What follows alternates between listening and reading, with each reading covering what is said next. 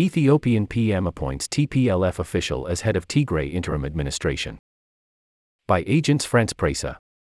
The Ethiopian government has said it has appointed a senior official in the Tigray People's Liberation Front, TPLF, as head of the interim Tigray Regional Administration after a peace deal ended a brutal two year conflict.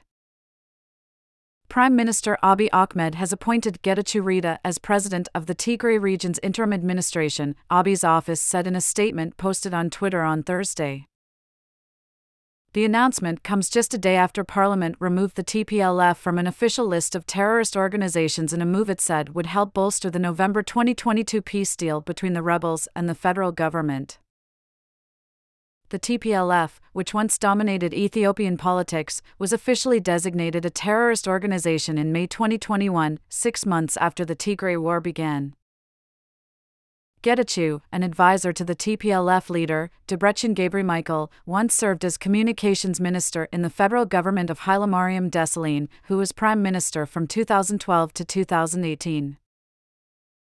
Under the terms of the November peace deal signed in South Africa's capital Pretoria, the TPLF agreed to disarm in return for the restoration of access to Tigray, which was largely cut off from the outside world during the war.